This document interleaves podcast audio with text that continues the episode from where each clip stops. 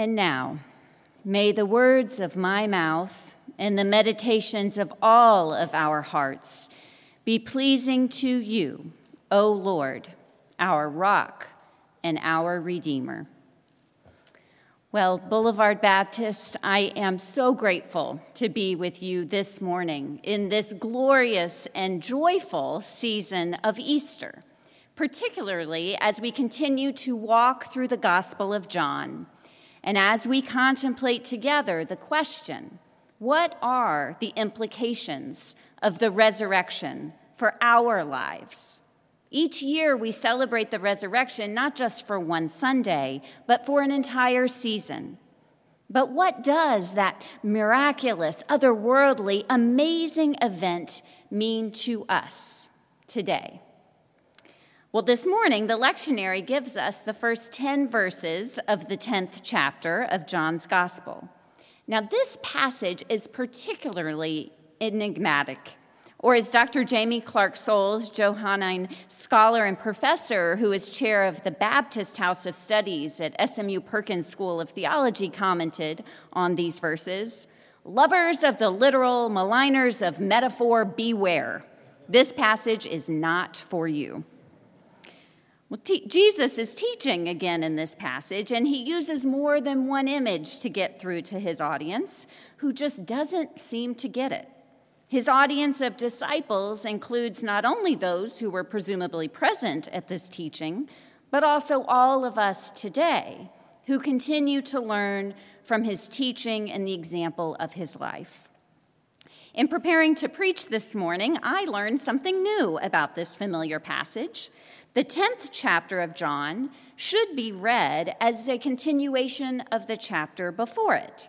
In our passage this morning, Jesus is explaining more about the miracle that he had just performed. And so here's a brief recap of the action in the previous chapter. In the ninth chapter of John, Jesus gives sight to the man who was born blind. Jesus sees a man who was born blind, tells his disciples that there is work to be done in the world, and then he gets to work. Jesus says in chapter 9, verse 5, according to the New Revised Standard Version, As long as I am in the world, I am the light of the world. And then he gets to work, spitting on the ground, making mud with the saliva, and spreading the mud over the man's eyes, and then saying to him, Go wash in the pool of Siloam. This is really earthy stuff with dirt and spit, with Jesus touching the man and speaking to the man with these very specific instructions. And the man listened to Jesus. He did as he was told to do. He washed in the pool, and he was able to see for the first time in his life. And then the man, given this new life with his gift of sight, starts telling the good news to those around him. And that's when the controversy starts. Now, there are plenty of detractors in that crowd around Jesus neighbors, two groups of Pharisees, even the man's parents, who are doubtful of this miracle and the person of Jesus who performed it. They complained that Jesus had performed this sign on the Sabbath and therefore claimed that he could not possibly be from God. But the person who never lost faith in Jesus, the one who continued to testify to the miracle he experienced in the face of disbelief and outright hostility, is the man himself. And towards the end of the ninth chapter, Jesus and the man are together again, as they were at the beginning of the passage, only now the man can see Jesus. And Jesus asked him in the NRSV translation, do you believe in the Son of Man? And he answered, And who is he, sir? Tell me, so that I may believe in him. And Jesus said to him, You have seen him, and the one speaking with you is he. And he said, Lord, I believe. And he worshiped him.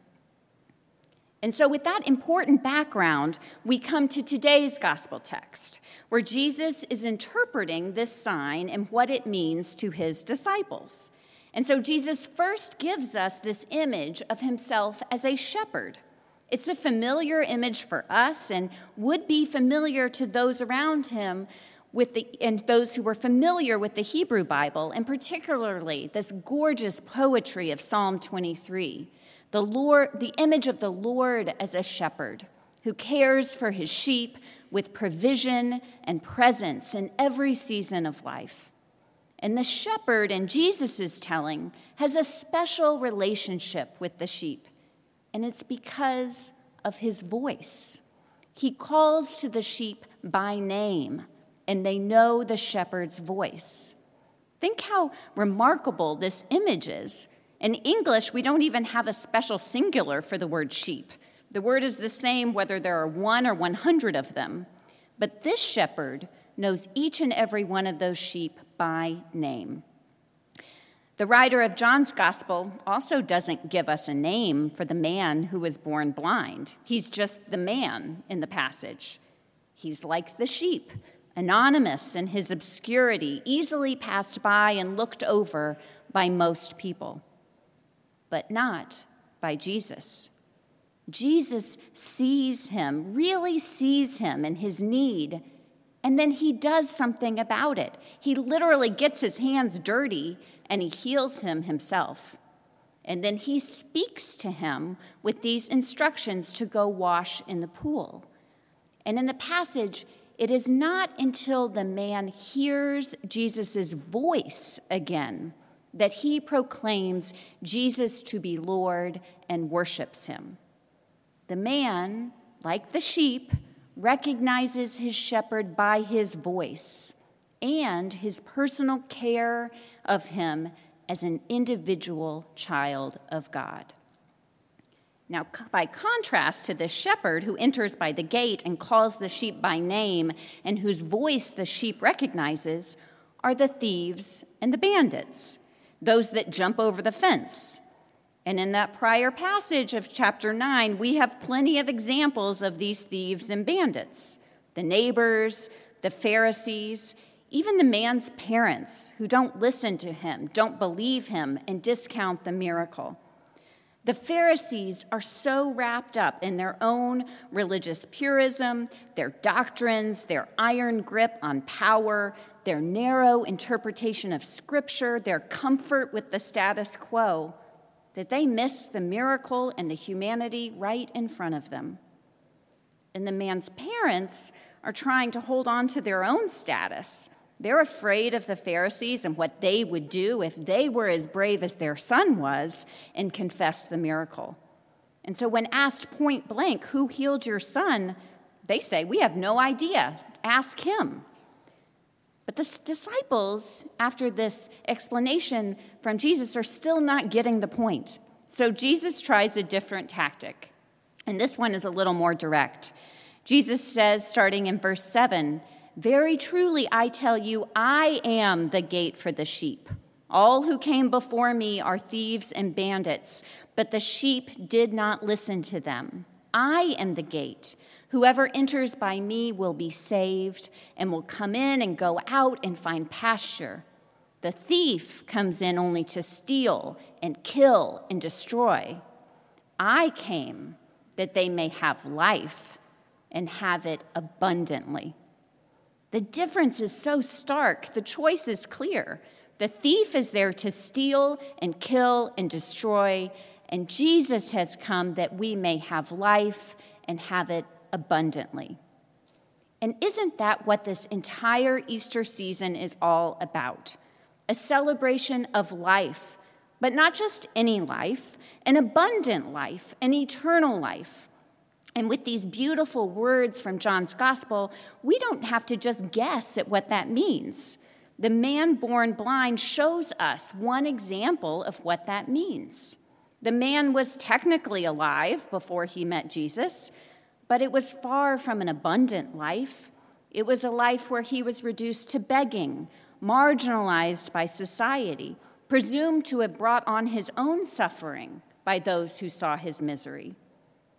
But then, like God used dust to create the first human in the second creation story in Genesis, Jesus uses dust mixed with his own spit to give new life to the man. And with this encounter with Jesus, the man gains not only sight, but also voice a voice to advocate and to testify to others about the love and the care that he has personally experienced. But I think Jesus himself is also modeling the abundant life and how he chose to live his own life. Abundance not measured in quantity, but in quality, in service to others, in prophecy, in sacrificial love. And that's the true mystery of our faith that we believe that God reveals God's self to us through the person of Jesus, not only through his death and resurrection, but also through his life. In his book, The Heart of Christianity, theologian Marcus Borg puts it this way Jesus is, for us as Christians, the decisive revelation of what a life full of God looks like. Radically centered in God and filled with the Spirit, Jesus is the decisive disclosure and epiphany of what can be seen of God embodied in a human life. Or, as the author of John's Gospel writes, these are written down so that you will believe that Jesus is the Messiah, the Son of God, and in the act of believing, have real and eternal life in the way He personally revealed it. But the deeply personal nature of revelation means that we can believe and declare it while knowing that God can reveal God's self to others in a myriad of ways. Borg goes on to say, we can say that Jesus is the decisive revelation of God for us as Christians without needing to say that he is the only and exclusive revelation of God. Or, as William Sloane Coffin, author and activist, said, for us as Christians, God is defined by Jesus, but not confined to Jesus. Or put in the imagery that Jesus gives us here, we can hear the voice of the shepherd in our own language and culture, but the care and the love of God are constant. I believe this to be true, particularly through my own relationships with my family and my friends from different faith traditions. The way in which God reveals God's love to me in the person of Jesus is just as, but no more real than the way that God reveals God's self through study of Torah or Quran or in any other tradition. And for us as Christians, this encounter with God and God's love for us and desire for us to have abundant life is not limited to these examples we have in the gospel. God continues to meet us in unexpected and highly personal ways to reveal God's self to us, to remind us of God's desire that we have abundant and eternal life. And sometimes it takes a new experience for us to recognize this revelation, to hear the voice of Jesus calling to us. This Easter, I had such an experience. One of the benefits of living in Washington, D.C. is being able to attend worship services and other events at the Washington National Cathedral. And so this year, I celebrated Easter at the cathedral's Easter Vigil service held on Saturday night. The Great Vigil of Easter is the most significant liturgy of the Christian year. And I knew this was not going to be a typical service when I picked up the order of worship and it was 22 pages long. About five minutes before the service was set to begin, the celebrants, about two dozen of them, recessed down the side aisle as the lights in the neo Gothic building dimmed until the space was in total darkness. And as the several hundred worshippers waited in hushed silence, a bonfire was lit at the back of the cathedral and a six foot tall paschal candle was then lit from the bonfire, and this slow procession up the central aisle began, lighting individual candles from the paschal candle as it went until the entire nave was bathed in candlelight. And a cantor sang a cappella, The Light of Christ, and the congregants responded, Thanks be to God. It was incredibly beautiful. And it was also primitive, wild. That bonfire continued to burn at the back of the cathedral. This burning love of God for all of us, revealed in the light of Christ, shared freely with everyone gathered. And maybe it was the darkness or the incense, but it felt like I was transported out of 21st century Washington, D.C. to some medieval celebration of Easter uniting me and all my fellow modern believers with Christians around the world and across the centuries. And as the service continued with a litany of baptism and a reaffirmation of baptismal vows for those gathered, I thought, we believe this. And we just don't believe it, but we confess it and we commit ourselves to a life spent proclaiming the good news of the resurrection through our words and through our deeds. And the world in which we live today desperately needs this good news. The central meaning of our faith, the gospel of God's love for each and every one of us and for our shared life together in God's creation. God's love is wild and unruly, it is challenging. It asks more of us than just rote recitation of prayers and scriptures. It asks us to be transformed by God's love for us in ways that can transform our world for God's justice and peace. But let's be honest. Sometimes the world we live in is just not up for this kind of radical transformation. Just like the man's testimony about Jesus' miracle was ignored, our testimony can be inconvenient to the convenience nation that we have become accustomed to. Our bold confession that Jesus is Lord calls into question the earthly power structure that tells us that money and political power are all that's needed for life. So it is that this wild, unruly, unusual, and extraordinary confession that we make gets repackaged into a domesticated version of Christianity, and in God we trust faith that asks little more than us than to affirm God bless America. And I don't think that this bumper sticker faith is best described as Christianity, but rather this distorted version of faith that it is an ideology called Christian nationalism. This afternoon, I'm honored to speak for the Anderson Forum for Progressive Theology. The program begins at 3 p.m. at First Baptist Church of Greenville, and all are invited to attend in person or view on live stream. And we'll talk much more there about Christian nationalism, how it overlaps with white supremacy and racial subjugation, how it prevents religious freedom for all, how it threatens democracy with its authoritarian tendencies and I hope that you'll join us for that important conversation.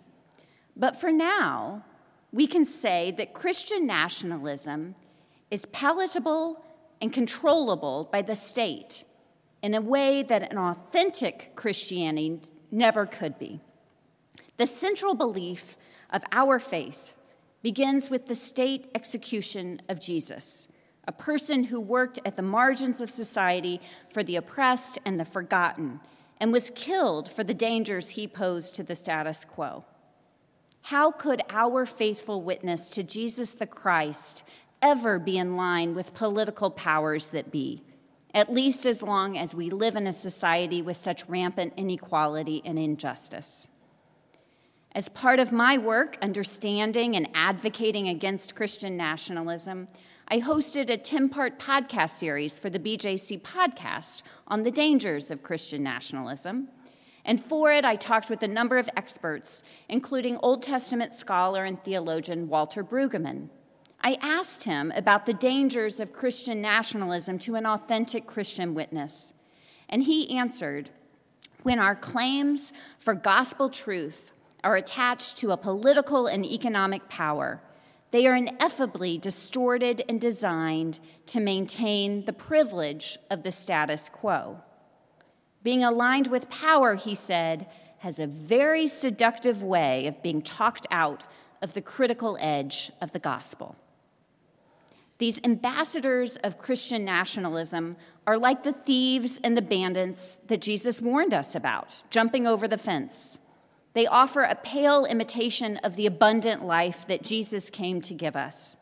And we know that they are not of Jesus because they do not live their lives the way that Jesus did, which was always in service to others, and particularly those that society had forgotten and dismissed as useless. In our podcast conversation, Dr. Brueggemann gave this inspiring call to all of us who are committed to justice.